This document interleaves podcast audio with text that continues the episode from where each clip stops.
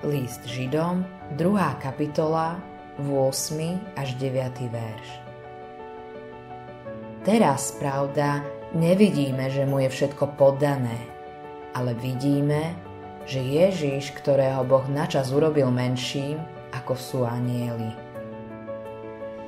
Mnoho ľudí tvrdí, že neveria v Ježiša, pretože nedokáže skoncovať so zlom a katastrofami na zemi.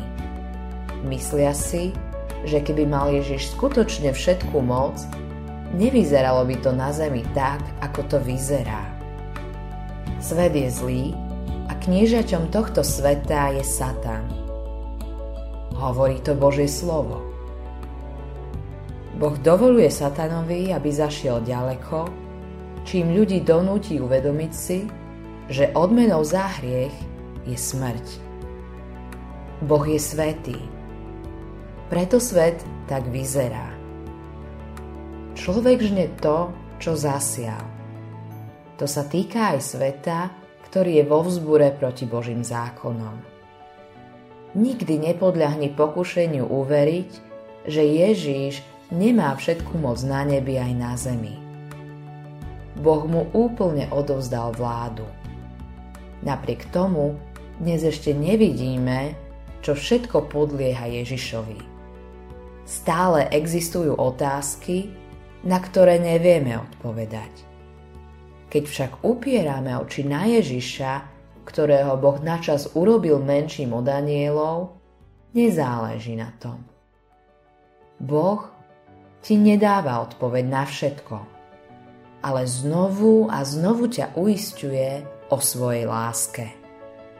Nemôžeš sa pozerať na Ježiša, ako na Božieho obetného baránka bez toho, aby si si pripomenul, ako vrúcne ťa Boh miluje.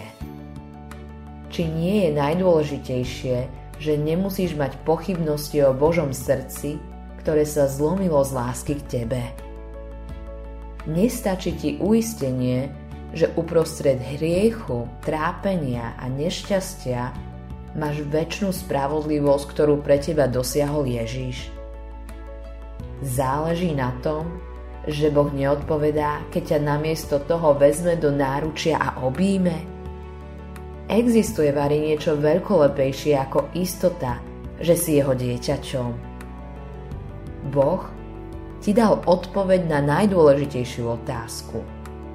Nemusíš mať pochybnosti o tom, ako budeš zachránený.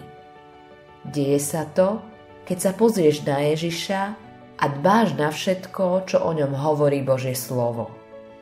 Vtedy Boh vo svojej milosti dáva svojho ducha a vytvára v tvojom srdci vieru. Vtedy si spasený a kráčaš v ústretí dňu, keď uvidíš, že všetko je podriadené Ježišovi.